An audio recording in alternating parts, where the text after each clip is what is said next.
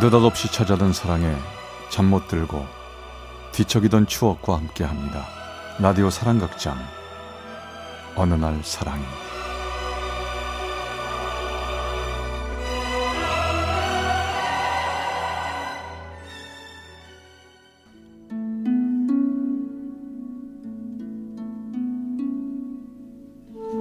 어느 날 사랑이 제 93화 그대 떠난 뒤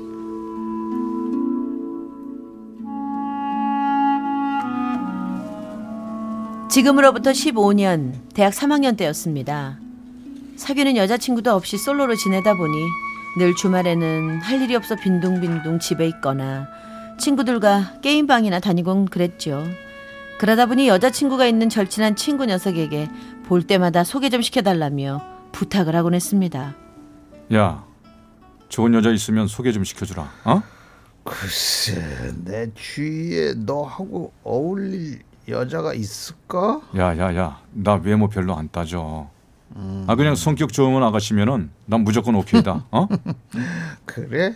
네가 요즘 외롭긴 외로운가 보나. 아 오케이. 내가 일단 접수해둘게.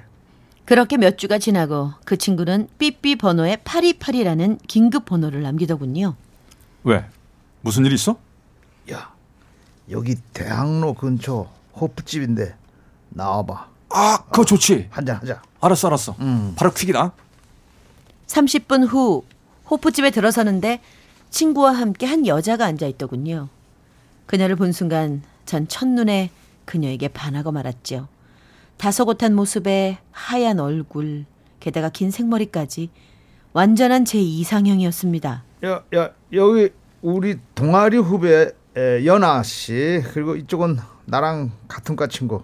야, 서로 인사해. 안녕하세요 공대 3학년 김민석이라고 합니다 네, 얘기 많이 들었어요. 전 응용미술과 2학년 서연아라고 해요.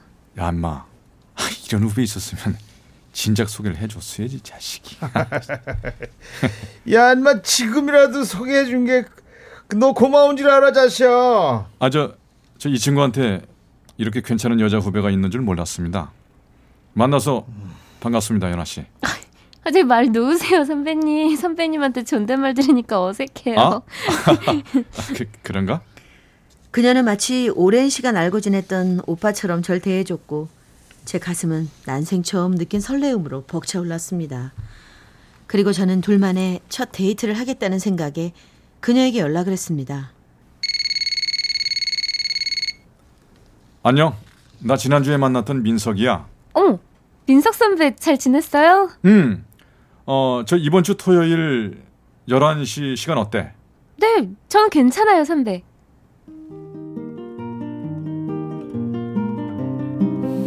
그녀는 전혀 망설이지도 않고 흔쾌히 첫 데이트 신청을 받아주었고 저는 그녀를 다시 만난다는 게 꿈인가 생시인가 싶었습니다. 그녀와의 첫 데이트가 있는 토요일 커피숍에서 한참을 기다리는데 30분이 지나도록 나오지 않는 것이었습니다. 아니, 뭐야? 아니, 이렇게 바람 맞는 거야? 전 그녀의 무선 호출기에 커피숍 전화번호를 남기고 또 30분을 기다렸습니다. 한 시간 정도 지나서야 그녀가 나타났습니다. 그런데 얼굴색과 표정이 너무 좋지 않더군요. 어, 선배 미안해요. 많이 기다렸죠. 아, 아 아니 근데 어디 아프니? 얼굴색이 영 안 좋아 보인다? 어, 아니에요. 요즘 레포트 때문에 잠을 제대로 못 자서 그래요. 아, 그랬구나. 야, 많이 피곤해 보인다. 아, 근데 몸도 안 좋은데 나 때문에 못 쉬는 거 아니야? 어, 아니에요. 괜찮아요. 선배 얼굴 보니까 오히려 기분 더 나아지는 것 같은데요, 뭐. 그래? 아, 그럼 다행이고. 가만 있어. 우린 나갈까? 자, 가자. 내가 맛있는 거 사줄게.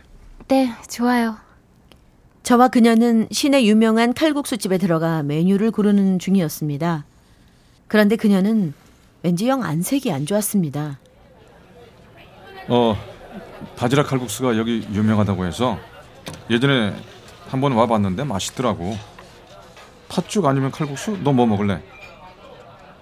아니 왜? 둘 다 먹고 싶어? 안 부...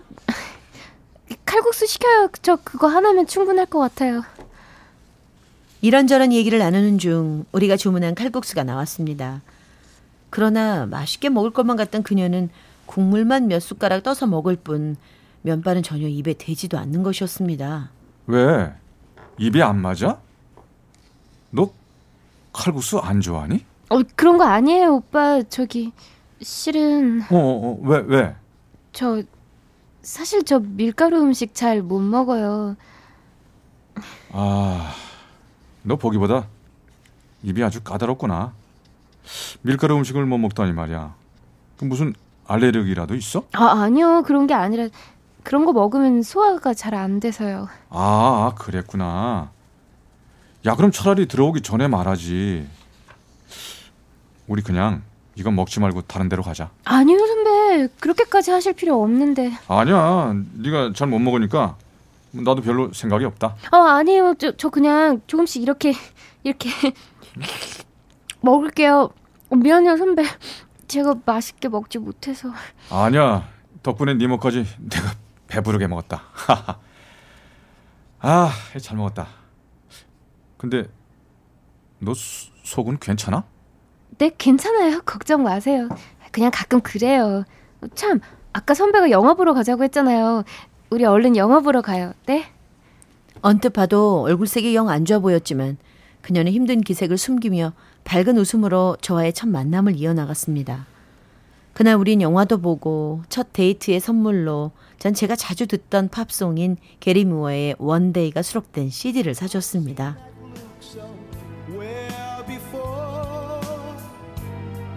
어, 고마워요. 저도 게리 무어 음악 좋아하는데. 잘 들을게요, 선배. 그래? 다행이다. CD 사면서 이런 음악 싫어하면 어쩌나 했는데 난 그 곡들 중에서 One Day라는 곡을 좋아해. 한번 들어볼래? 전 영화에서처럼 레코드 가게의 커다란 헤드폰을 그녀의 귀에 씌워줬습니다. 바로 코앞에서 처음으로 바라보는 그녀의 얼굴.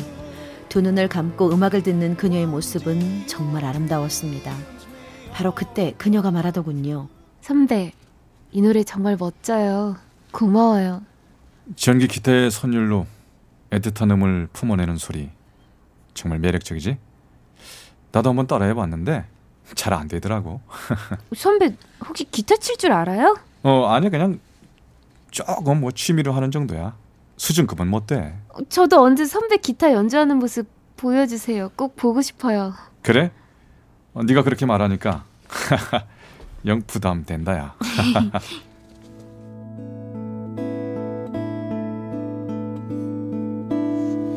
그 후부터 우린 점심시간만 되면 늘 그녀와 함께 학교 구내식당에서 점심을 함께 하곤 했고 다른 연인들처럼 조금씩 서로에게 다가가고 있었습니다.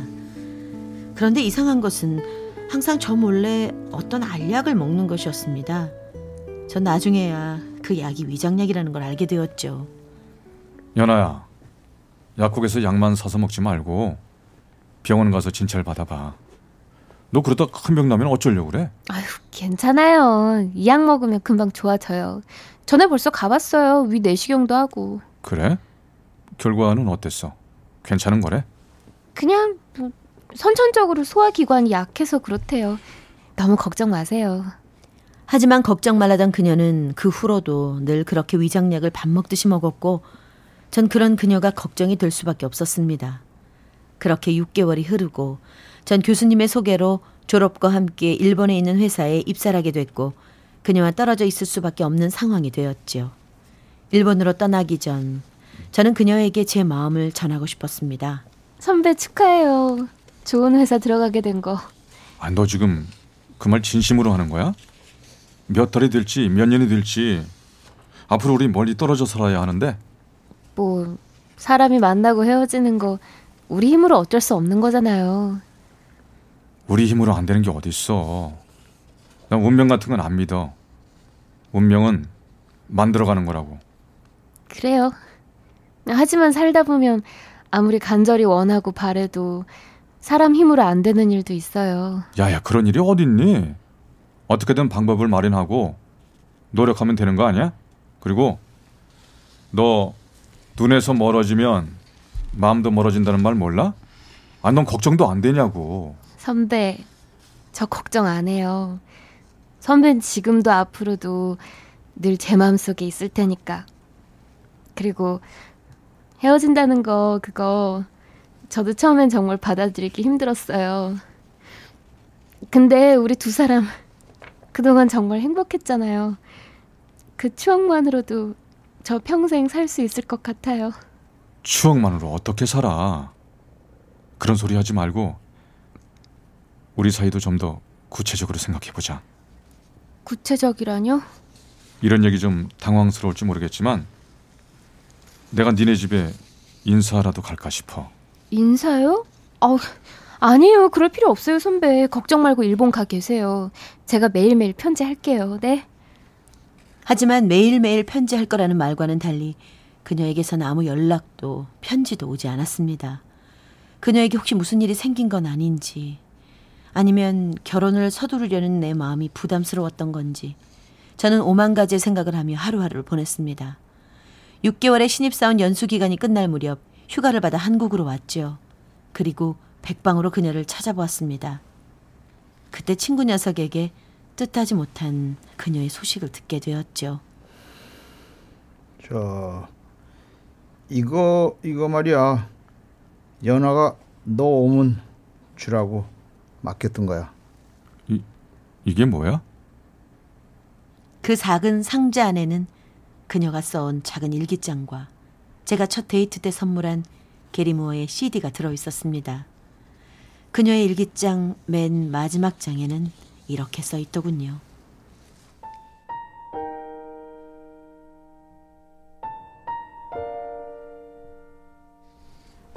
우리 모두 한 번은 죽는다. 하지만 그의 가슴 속에 영원히 죽지 않는 첫사랑의 그녀로 남고 싶다. 23살의 나이에 이 세상을 떠나야만 하는 내게 이것마저도 너무 큰 욕심일까? 생의 마지막에 사랑이라는 걸, 행복이라는 걸 알려준 그 사람을 아주 많이, 많이 사랑한다. 이게 어떻게 된 거야? 말 좀 해봐. 대체 어떻게 된 거냐고.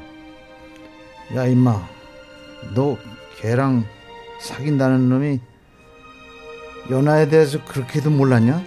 모르다니 뭘? 갑자기 연락을 끊은 건 연아야. 나도 지금 답답한 상황이라고. 연아 걔 위암 말기였다잖아. 몇 달 전 학교도 휴학하고 시골 부모님 집으로 내려갔는데 지난달 거기서 세상 떠났대. 뭐? 뭐라고?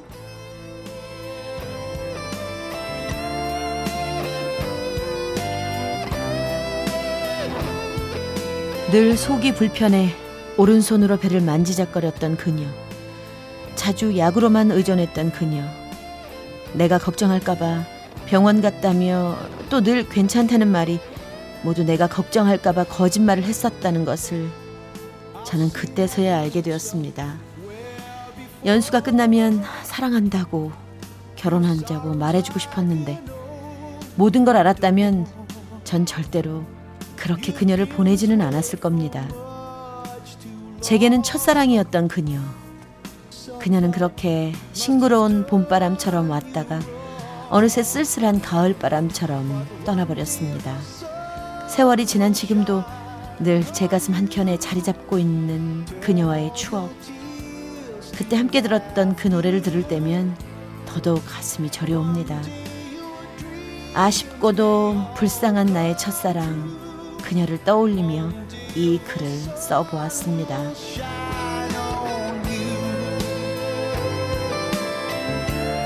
광주 북구 양산동에서 김성진 씨가 보내주셨습니다. 어느 날 사랑이 93화 그대 떠난 뒤였습니다.